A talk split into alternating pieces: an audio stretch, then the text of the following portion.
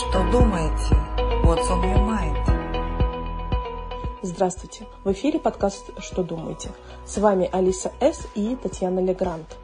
Сегодняшний выпуск мы посвящаем теме «Коллективная вина». Да, тема избитая, да, многие о ней уже поговорили, но нам есть что добавить, и поверьте, будет интересно. В сегодняшнем выпуске у нас есть специально приглашенный гость. Это психоаналитик Ева. Ева – опытный практикующий психолог, который занимается как частной практикой, так и участвует в социальных проектах. Еве мы зададим вопросы чуть позже, а пока в эфир приглашаю Татьяну. И хочу сразу же спросить, Татьяна, скажите, пожалуйста, что вы думаете по поводу коллективной вины и как вы в целом оцениваете, россияне виноваты в сложившейся ситуации или все-таки нет? Здравствуйте. Что я хочу сказать по поводу коллективной вины? А, ну, во-первых, виноваты это не только россияне, да, то есть, ну, россияне прежде всего, но виноваты еще очень-очень многие другие, включая там мировой истеблишмент, мировые элиты, а, там, руководство западных стран, которые очень долго заигрывали с Путиным, они-то знали все. То есть, представьте, уровень информирования этих людей, то есть нам даже и не снилось. А вот, мы-то знаем, как разведка работает хорошо, да, вот э, в частности у нас в Америке. Они все прекрасно знали, они все понимали, они видели все процессы. И тем не менее они поощряли Путина, они вели с ним разные игры, подковерные там всякие договоренности и так далее и тому подобное. Вот. Но смотрите, пришла беда, да, то есть настоящая беда. В Украине, ну, на самом деле устроили ад. То, что будет в России, по всем прогнозам, будет, возможно, еще то одище, может быть, и хуже. То есть э, печально все.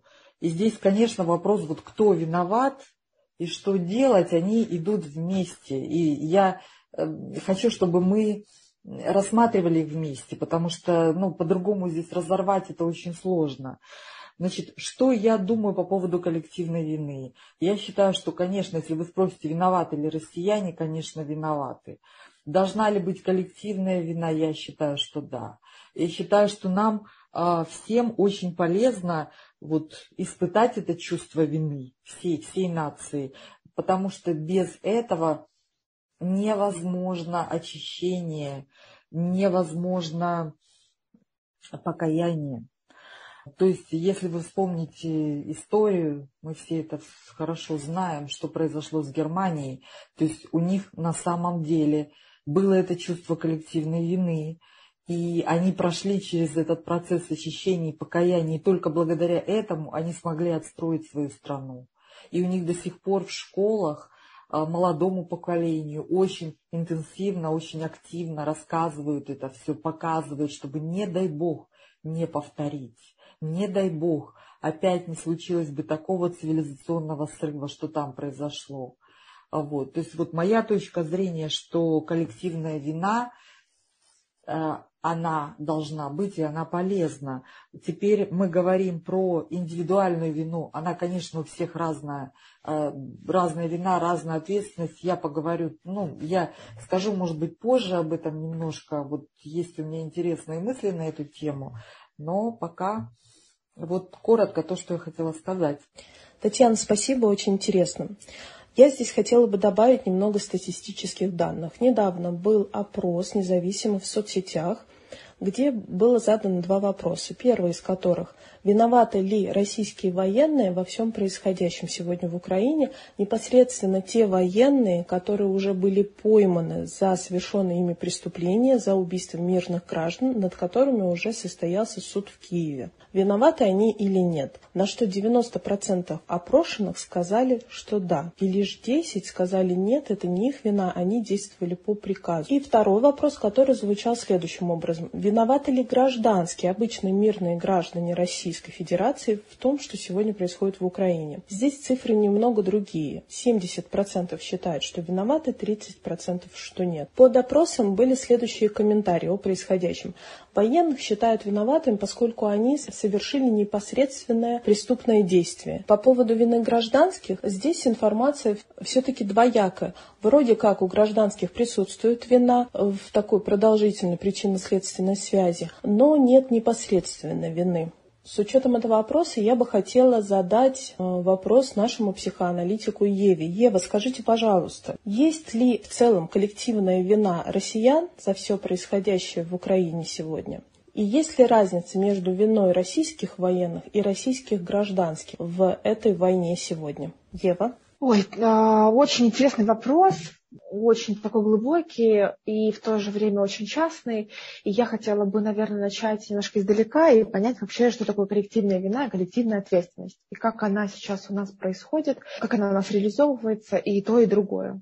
Коллективная вина, как коллективная бессознательная, это вещи, которые есть, они доказаны, и исключать их, и все об этом уже говорят, и все уже в это, как говорится, верят, и никто в этом уже не сомневается. И более того, а, когда начались военные действия в Украине, все активно заговорили об этой коллективной вине, хотя раньше в таком широком поле, а, даже в том же самом Инстаграме, это словосочетание было найти можно было не так часто. Хотя нам вообще а, коллективно много за что есть повиниться, и не только русским, но и я вот согласна с Татьяной, но и Западу тоже, потому что их вина в этом во всем ровно такая же, как и вина России и русских людей. Но э, коллективная вина штука очень коварная, и она очень мимикрирующая, и с ней нужно быть очень аккуратными. А, и самая большая ее проблема в том, что когда виноваты все, то не виноват никто. У меня вообще такая идея о том, что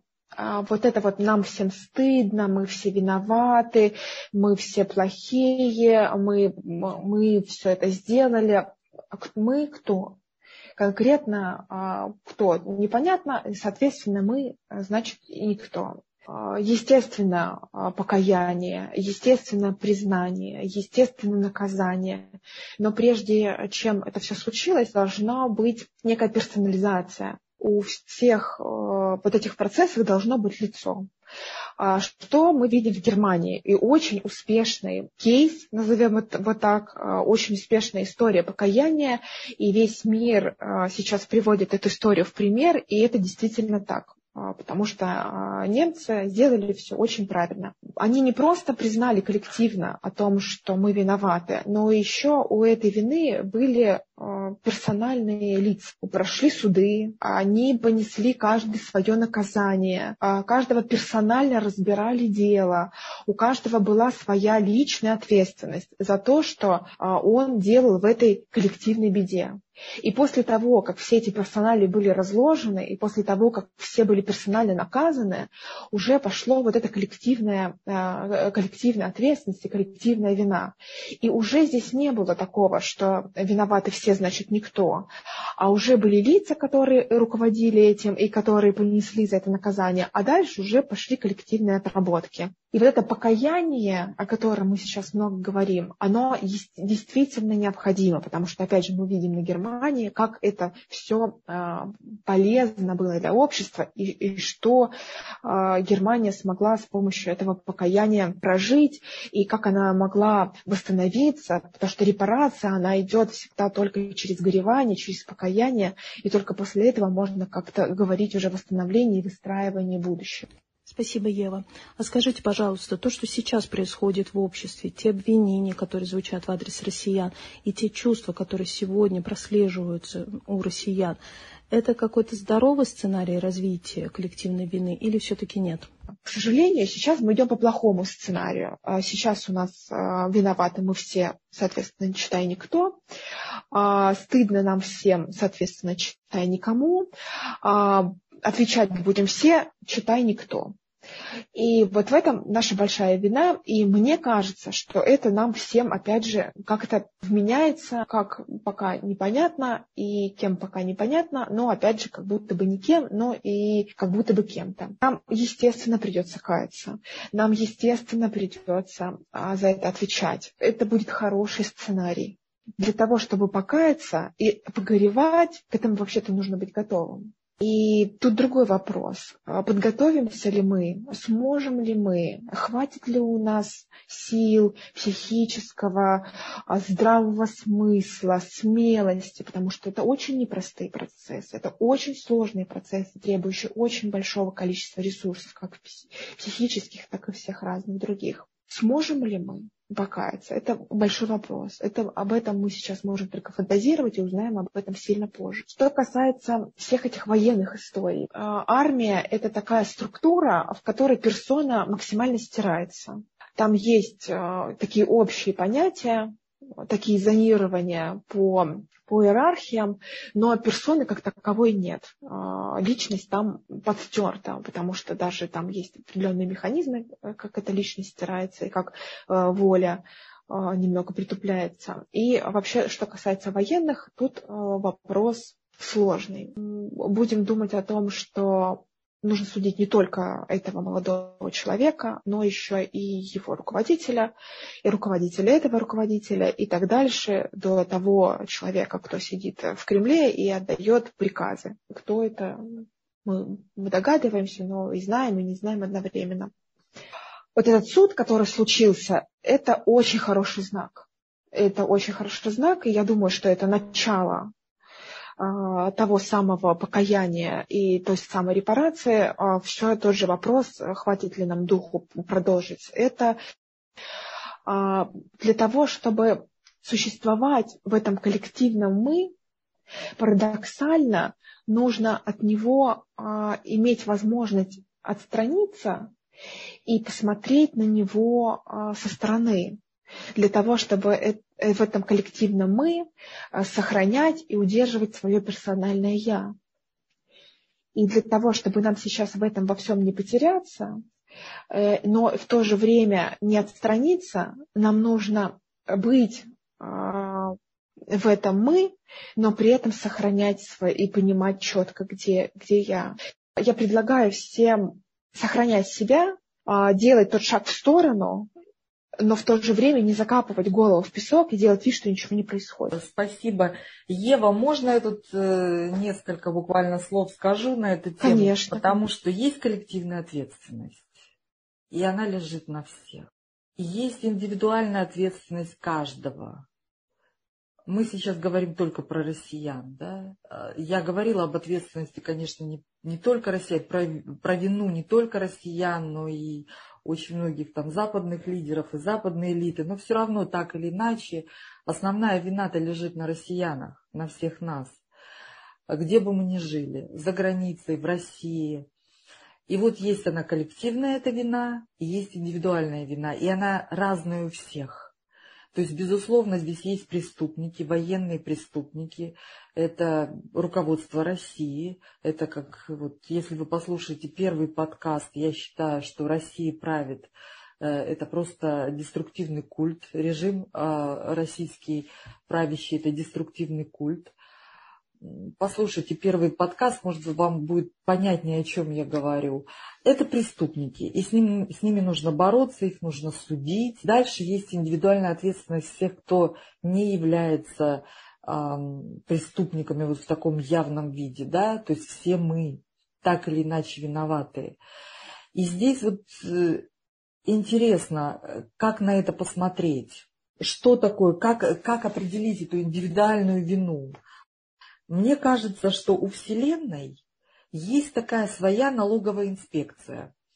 Ну, это вот как у нас АРС, тут, я не знаю, налоговая, налоговая инспекция там в России, понятно, да, что такое налоговая инспекция. То есть мы все пришли в эту жизнь с какими-то, ну, с каким-то потенциалом, и что-то мы тут заработали, что-то мы тут сделали. И в зависимости от нашего потенциала, от наших возможностей, от наших ресурсов, мы все должны отдавать. Мы все должны делиться с обществом.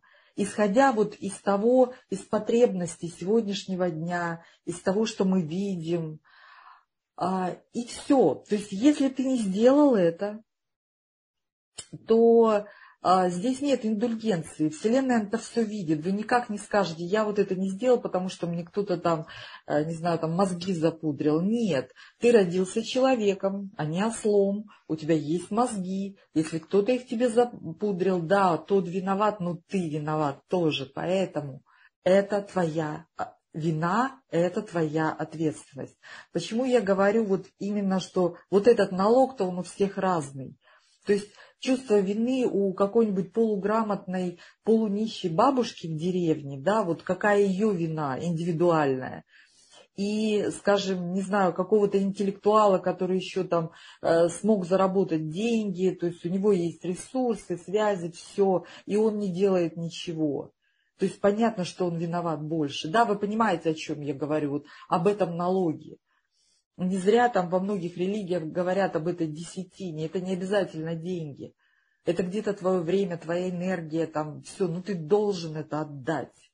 И вот каждому просто нужно, наверное, э, как-то посмотреть на себя, на свою жизнь, там, где я, достаточно ли я отдаю. Могу ли я сейчас уйти там в тину куда-то и как бы просто наслаждаться жизнью, при том, что у меня есть деньги, я получил прекрасное образование. Ну вот, извините, да, вот, вот я, я хочу вот так, моей вины ни в чем нет, я войну не начинал, и идите вы все лесом. Вот, вот это насчет, то, что я хотела сказать насчет индивидуальной, это очень индивидуально. Это очень как бы сидит внутри э, каждого человека. И каждый человек должен ответить перед собой, как бы насколько он это отдал, что он увидел. И если сейчас, когда идет война, он там, э, скажем, этот человек скажет, да, я вот пойду сажать деревья, это тоже э, очень важно, вот, да, нет, сейчас ты должен увидеть, где потребности общества, где нужна твоя помощь. Наверное, ты сейчас должен делать что-то другое. Наверное, ты дел, должен, должен делать все, чтобы остановить это, чтобы кому-то помочь чтобы, может быть, поучаствовать в этом гуманитарном просвещении людей, соотечественников. То, что, на мой взгляд, я считаю самое главное.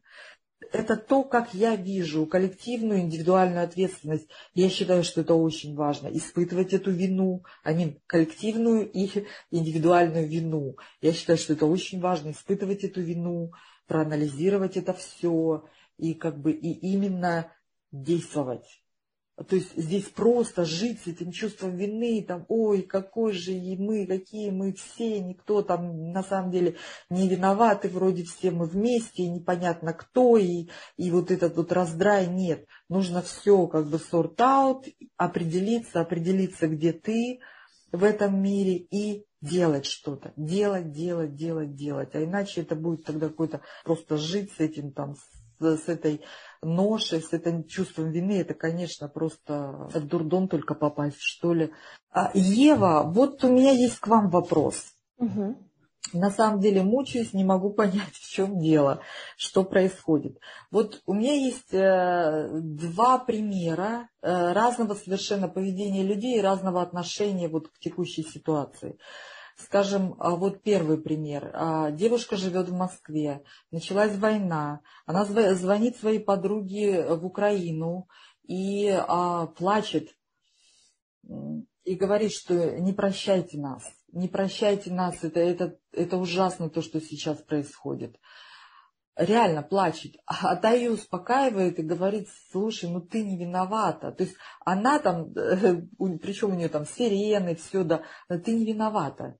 Ты не виновата, не расстраивайся, твоей вины никакой нет. Это вот первый случай. Второе. А, здесь, второй случай, это не то, что это случай. То есть у меня масса знакомых, так получилось. А кто-то живет в Москве, кто-то живет в Европе. Вот конкретно одна девушка в Париже. А, есть знакомые, которые живут здесь, в Америке. И а, вы знаете, какое отношение вот такое – они достаточно нагло и как бы самодовольно, все они очень такие обеспеченные люди. Э, девушка, которая живет в Москве, она имеет возможность уехать в любой момент, у нее деньги там за границей, недвижимость, все. Она живет в Москве, потому что ей так комфортно, и все они просто посылают там, отстаньте от нас, мы ни в чем не виноваты, у нас никакой вины нет, мы не начинали эту войну, она нам не нравится, но мы хотим наслаждаться жизнью, и вы не имеете права нам это запрещать. Все, вот она живет в Париже, она просто всех очень грубо отшивает, а, украинцев она называет э, вообще всех украинок ее знакомых истеричками. И вот сейчас она уезжает на юг отдыхать, значит, на юг Франции. И все, там, не трогайте меня, вот все, я наслаждаюсь жизнью, моей вины никакой нет. Привет. И, то есть я для себя, вот скажите мне, права или нет, я не понимаю, почему такая разная реакция у этих людей. У них у всех приблизительно один уровень э, образования, Э, достатка, возраста приблизительно, но такая разная реакция. И мне кажется, что это уровень нравственности. Ну вот, э, ну то есть давайте определение нравственности, да, я не буду сейчас давать, но вот нравственности, как мы понимаем, это как аксиома, да, какая-то. Вот, что вы думаете, э, почему такая разница, Ева? Я вернусь к тому, что я говорила ранее, о том, что все очень индивидуально. По двум случаям, таким полярным, мы не можем с вами рассуждать о том, а, какие вообще люди, что такое нравственность, а почему кто-то ведет себя так, почему по-другому, потому что все вообще очень персонально. Вообще есть понятие такое, как психологические защиты. В ситуации экстраординарных, а мы сейчас как раз в такой ситуации находимся, психологические защиты работают особенно активно, и они становятся особенно ригидными. И мы не зна... я не знаю ничего про эту девушку, которая уезжает на юг Франции отдыхать, или там, куда она уезжает отдыхать и называет всех истеричками.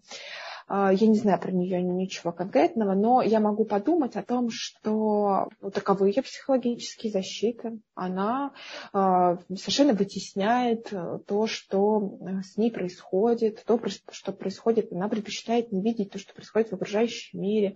Она предпочитает не соприкасаться со своими чувствами, возможно, которые у нее есть, и той же самой вины, и некой ответственности, и вины даже не за то, что она начала эту войну, а вины за свою красивую, сладкую сладкую жизнь. Это тоже очень часто бывает, что люди состоятельные, они э, испытывают эту вину. И опять же, это самый, это самый налог. Очень мне понравилась ваша, ваша метафора. Это самая десятина.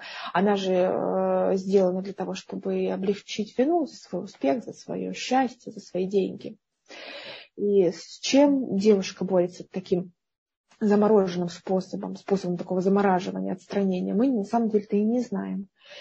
Ну и плюс э, вот это невероятное чувство стыда и желание наказания, которое демонстрирует так, девушка в первом случае, которая звонит в Украину и говорит, э, не прощайте нас, которая как будто бы слышится за этой фразой, накажите нас э, накажите меня, за что накажите. И там нужно на самом деле рассматривать все очень персонально. И я вообще, что хочу сказать, я вообще призываю э, к этой персональности. Естественно, как коллективная вина, коллективное бессознательное и так далее, все это коллективное есть, но работает это все только когда у этого есть персона, только когда у этого всего за этим совсем стоит личность. И мы поймем, что на самом деле а, происходило с этими женщинами, только когда узнаем их более глубоко и поймем, что такое нравственность или ненравственность. А в их случае только когда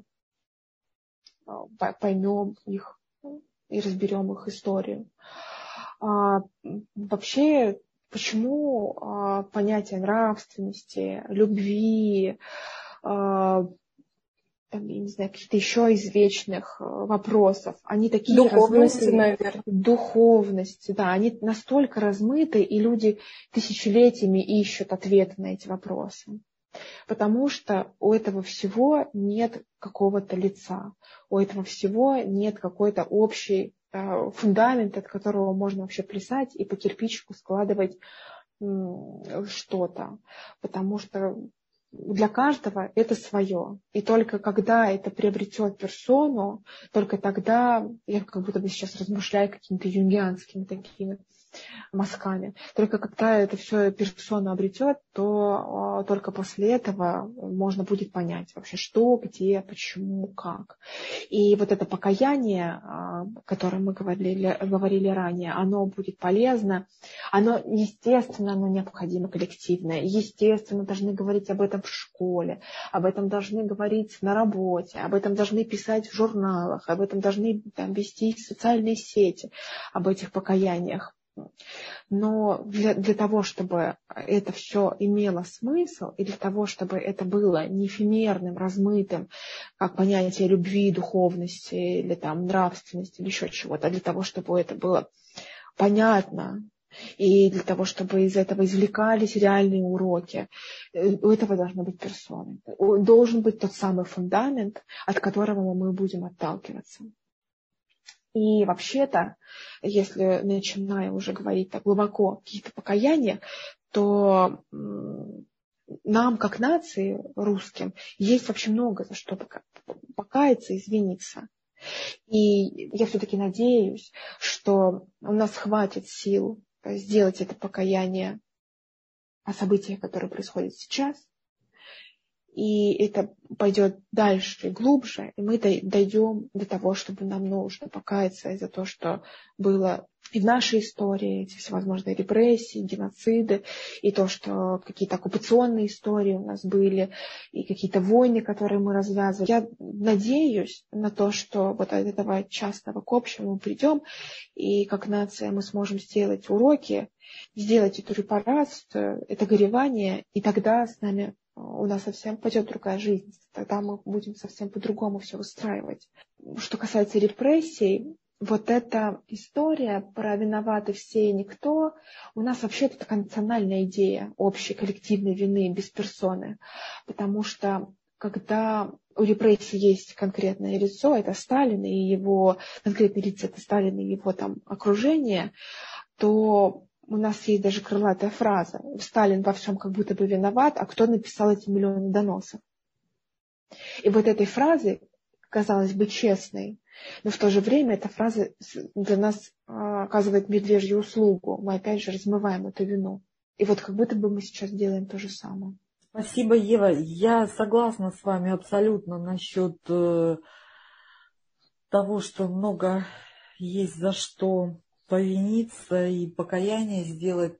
Я считаю, вообще, если бы все прошло правильно, и на самом деле э, прошел бы этап вот такого гуманитарного просвещения и покаяния в 90-х, у нас бы не было сейчас этой ситуации. Угу, а да, вот если бы, если бы открыли архивы, если бы историкам дали возможность изучить все это, если бы рассказали всю на самом деле правду, но а, вот получилось то, что получилось, но через этот процесс придется проходить. Я считаю, что э, вы говорите все время о персонах, о персонах, да, о людях, о каждом конкретном человеке. Но, на мой взгляд, это вот здесь уже, конечно, наказывать нужно вот тех, кто виноват там по закону, по закону, но все остальные, это вот, ну, мне кажется, настолько, это вот и есть, наверное, настоящая духовность, что каждый должен честно посмотреть на себя прежде всего на себя. Что он делает, как он делает, где его место. И вот это вот, если пройдет индивидуальное и личное покаяние, и из которого будет исходить уже определенные выводы и какой-то план, и какое-то действие, именно action, да, то есть делать нужно. Не просто каяться и рвать там на себе, не знаю, волосы и все остальное. Делать, делать. Ну, но есть же очень хорошая фраза про рыбу гниет с головы. И она тут, не, наоборот, не про гнение, а про восстановление. Да. И, как говорится, там с верхов на места. И здесь же такая же история. Вот, вот э, те низы, те места, они начнут э, только каяться и что-то делать, и думать о том, а что, какой они вклад сделали, кто они есть на самом деле, какое их место, только после того, как э, что-то случится наверху. Абсолютно, конечно. Наверху, и это должно, э, это движение, в принципе, должна возглавить элита. Я не говорю про ту элиту, которая mm-hmm. есть, это не элита, а именно вот, не знаю, интеллектуальная элита, культурная элита mm-hmm. России, активные люди.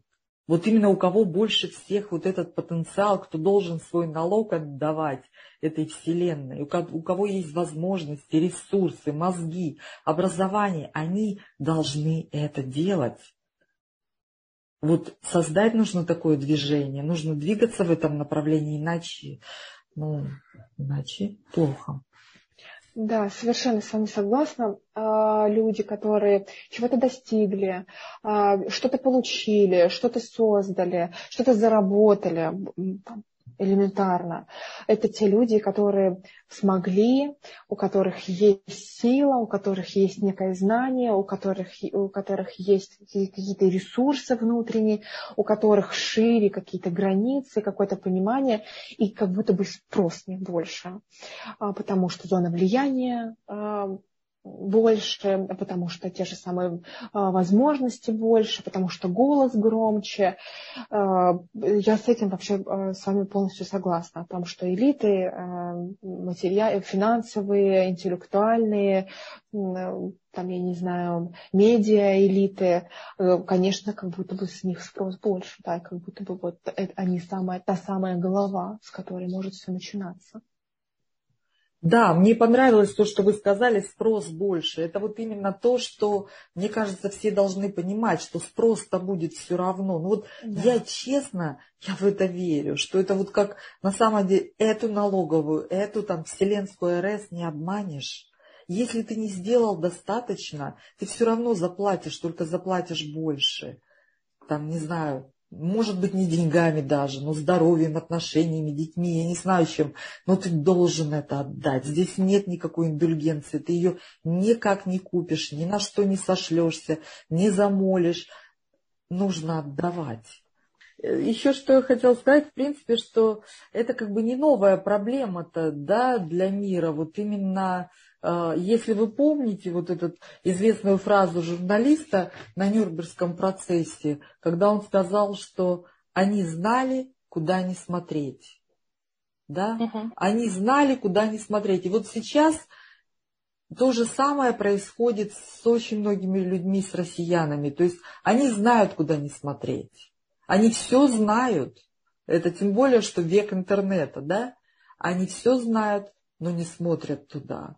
И вот э, духовность или нравственность, да, наверное, это единственный ответ э, вот, ну вот для меня в этой ситуации. Можно как угодно там их оправдывать еще, наверное, может быть там психологическая защита, такая защита, ну я не знаю. Я не психолог, мне трудно судить, вот, но, наверное, просто редиски, нет? Возможно, редиски. Хотя вот сейчас вас слушаю, я подумала о людях пожилых которые постоянно смотрят, уставились в российское телевидение, в эту российскую пропаганду, и там непробиваемая стена, которая тоже с начала этой войны все постоянно говорят о том, что русские люди не верят, да, мир разделился на молодое поколение и пожилое поколение, а, когда там сыну находящемуся в Киеве, отец, находящийся в одном из городов России, не верит, что его бомбят, а говорит, что бомбят только каких-то националистов. Вот э, этих пожилых людей здесь сложно обвинить, либо сказать, что они бездуховные. Среди них э, немало духовных людей. Они чисто воды жертвы пропаганды. Я думаю, вот их нельзя винить, они здесь все-таки жертвы, они здесь пострадавшие, их нужно спасать. Это, это болезнь, от которой нужно лечить это поколение. Но вот все остальные люди, я считаю, виноваты. И виноваты не только сегодня, виноваты не только начиная с февраля, а виноваты, в прошлом году были виноваты, когда никак не отреагировали на то, что внесли изменения в Конституцию, как не отреагировали на то, что обнулился срок. Виноваты ранее, еще 8 лет назад, когда все это началось. Виноваты все те, кто все эти годы ездит прекрасно, спокойно отдыхать в тот самый Крым, который 8 лет назад грубым методом отжали. У да, это вообще, конечно, это вообще дно. Я, у меня у самой несколько знакомых, которых я считала порядочными людьми, и они вот так спокойно ездили, летали, я не знаю, как они там добирались, но проводили время в Крыму. Это, конечно, нонсенс. Но можно я вот вернусь к бабушке, которая uh-huh. смотрит телевизор. Вот исходя из моей теории вселенского налога, да, то есть бабушка-то виновата тоже, только в намного, в намного меньшей степени, чем а, все остальные, да, многие, да, большинство. Только потому, что ну, у нее не такое количество ресурсов, возможно, не такое образование, не те возможности. Ну, просто вот потому, что у нее есть, где она и как бы что ей жизнь дала. То есть вина есть, но она не такая большая. Все равно есть. Она uh-huh. все равно человек, у нее есть мозги, она не родилась, опять же, ослом там или каким-то животным, камнем, да, то есть она человек, она обязана, то есть в тот момент, как, когда мы теряем наше критическое мышление и позволяем кому-то управлять нашими мозгами, мы уже виноваты априори. Это вот я так думаю. Тогда наша с вами задача сегодня помочь вот этим самым бабушкам или незащищенным слоям населения, у которых меньше возможностей, которые полностью погрязли в этом пропагандистском телевидении, помочь этим людям. Поэтому те люди, у кого сегодня есть ресурс, у кого есть возможности материальные, технические, интеллектуальные возможности, помогайте этим людям без обвинений, без грубости, без жесткости и жестоких суждений. Просто постарайтесь помочь по вашим возможностям. Я опять возвращаюсь, Татьяна, к, то, к той самой десятине, о которой вы сегодня говорили, к тому самому налогу, о котором вы говорили. Вот кто реализовался интеллектуально, материально, в ваших руках сегодня судьбы тех людей, которые сегодня остались в России. Вместо того, чтобы обвинять, помогайте им. Люди, оставшиеся здесь, они намного смелее они могут совершать конкретные действия, полезные действия. Они могут быть более полезными, чем те, кто сегодня уехал из страны. Поэтому не нужно делить русских, россиян на плохих и хороших.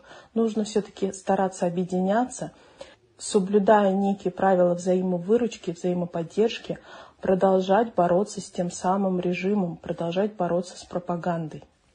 У каждого человека своя ситуация. То есть э, я знаю людей, у которых просто ну, нет возможности никакой уехать, там нет денег, и больные родители, или родители не хотят уезжать, они не могут их оставить, у кого-то дети. Ну, масса-масса разных обстоятельств, которые не дают им сейчас принять это решение. А, вот, поэтому, ну, вот, вот здесь вот обвинять только за то, что ты не уехал, нельзя. Тем более люди, которые остались, они, если они начнут себя вести как бы правильно, если на самом деле платить свой вселенский налог каждый, кто остался, то как раз они эту ситуацию, скорее всего, изменят быстрее. Здесь этот ад закончится, вот я так думаю. Я тут вспомнила поговорку, где родился, там и пригодился. Я думаю, что в ней тоже есть мудрость, и мое мнение, что не всем людям надо уезжать. У каждого человека своя судьба, у каждого человека свое предназначение. И очень много людей, которые нужны именно в том месте, где они родились.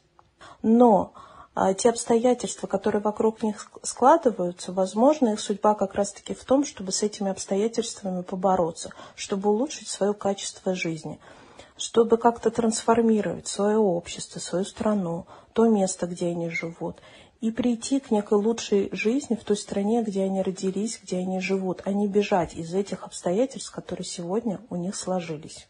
Татьяна, какое заключение у нас будет? Короче говоря, кто виноват? Виноваты все и каждый. Что делать? На мой взгляд, обычные люди, да, вот обычные люди должны действовать, исходя из своих возможностей, но честно. Вот какие у вас есть возможности, какие у вас есть ресурсы для того, чтобы эту ситуацию изменить, остановить. И прежде всего, на мой взгляд, нужно подключаться и создавать движение по а, в направлении, движение в направлении просвещения духовного просвещения, культурного просвещения, гуманитарного просвещения прежде всего. Вот каждый разговаривать с людьми, разговаривать с людьми с пониманием, без агрессии. Об этом мы говорили в предыдущих подкастах, насколько это важно, а, потому что по-другому эта информация не доходит понемногу, по чуть-чуть, с соседями, с друзьями, с родителями. Если каждый из нас, кто хоть как-то проникнется этой идеей, начнет действовать, мы сможем добиться очень хорошего результата и достаточно быстро. А, вот. Так что вот это то, что я думаю, что нужно делать. Что думаете вы, Алиса? Спасибо, Татьяна. Очень хороший инструмент вы здесь а, объяснили, рассказали. Я думаю, это универсальный метод, который всем надо использовать, независимо от позиции. Вините вы себя или нет, он все равно будет для вас эффективен. И хотела бы здесь подвести промежуточный итог сегодняшнего эфира. А, что такое коллективная вина? Это деструктивное чувство, но которое способно стать трансформационным инструментом для нас, для общества. Чтобы оно таким стало, нам необходимо всем покаяться и сделать это не только в сегодняшней ситуации, а отмотать назад и посмотреть на все те действия, которые мы последние годы, да и не только последние, совершаем в своей жизни. И попытаться исправить себя именно в этих действиях. Но при этом, как нам сказала психоаналитик Ева, важно сохранить здесь свою индивидуальность и не полностью погружаться в это коллективное сознание, а все-таки чувствовать себя как отдельную единицу и понимать, что каждый из нас совершает определенные действия, которые каждому из нас и необходимо самостоятельно исправлять. Иначе мы здесь так и будем продолжать слышать мнение или поговорку о том, что э, у народа тот президент, которого он заслуживает. Я здесь просто не, не соглашусь, что россияне достойны этой власти, потому что, в принципе, власть-то была захвачена, а, вот, власть была захвачена, и устроили вот такой деструктивный культ со всеми вытекающими, с промывкой мозга, а, и там уже применяются такие инструменты, я говорю, в принципе, это же статистика есть, это изучено все. Против такого уровня пропаганды, ну, может устоять совсем небольшой процент людей это там, не помню, там 2, 3, 4 процента. Все остальные так или иначе, они как бы под этим мороком. Слава богу, в России даже больше по опросам, да, там, по-моему, процентов 15-18 все-таки не поддались. Ну, там, конечно, очень много людей просто сидит в интернете, и они не смотрят ни телевизоры и не смотрят соответствующие каналы, это, наверное, они. Но если у вас дома звучит телевизор, и вы с семьей любите там это по вечерам смотреть, ну, практически 100% вы там будете. То есть власть захвачена. Это просто вот такая мафия, культ деструктивный. И совершенно, вот мне кажется, россияне, они не, как бы не заслуживают этого. Это надо менять, это надо убирать, потому что это совершенно тупиковый и трагичный путь. А, вот, поэтому вот давайте, давайте заниматься просвещением, просвещать друг друга, помогать друг другу, создавать движение какое-то. Вот я за это. Далее. Я здесь и согласна, и не согласна. С одной стороны, мне хочется сказать, конечно, никто не заслуживает такого тирана, такого диктатора, который сегодня стоит у власти. С другой стороны, я все-таки понимаю, что ну, раз народ терпит, значит, что-то, да, под мороком, да, под пропагандой, но все равно хоть что-то можно было бы за эти годы сделать. И все равно есть верхушка и достаточно большой слой населения, который не находится под влиянием той самой пропаганды, у которых достаточно ресурсов, у которых достаточно сил, интеллекта, чтобы что-то с этим делать. И я думаю, вот в этом выпуске нам нужно обратиться к этому слою. Остался этот э, представитель этого слоя в России или уехали, неважно, но что-то надо объединяться и надо что-то делать. Не винить издалека, сидя где-то в Европе, оставшихся россиян здесь, а помогать им транслировать другую информацию, не отталкивать этих людей, оставшихся здесь, а наоборот говорить о том, что им нужно Конечно, сделать. да, да, да, да.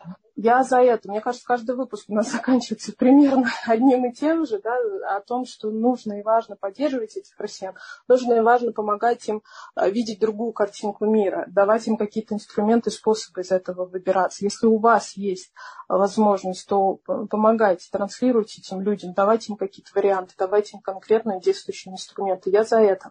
Ну, мы обсудили, наверное, основные вот э, моменты, которые хотели обсудить, да, по поводу коллективной вины, индивидуальной вины россиян. А, надеюсь, что вам было интересно. И до скорых встреч. До свидания. Алиса? А на этом все. До встречи в следующем выпуске. До свидания.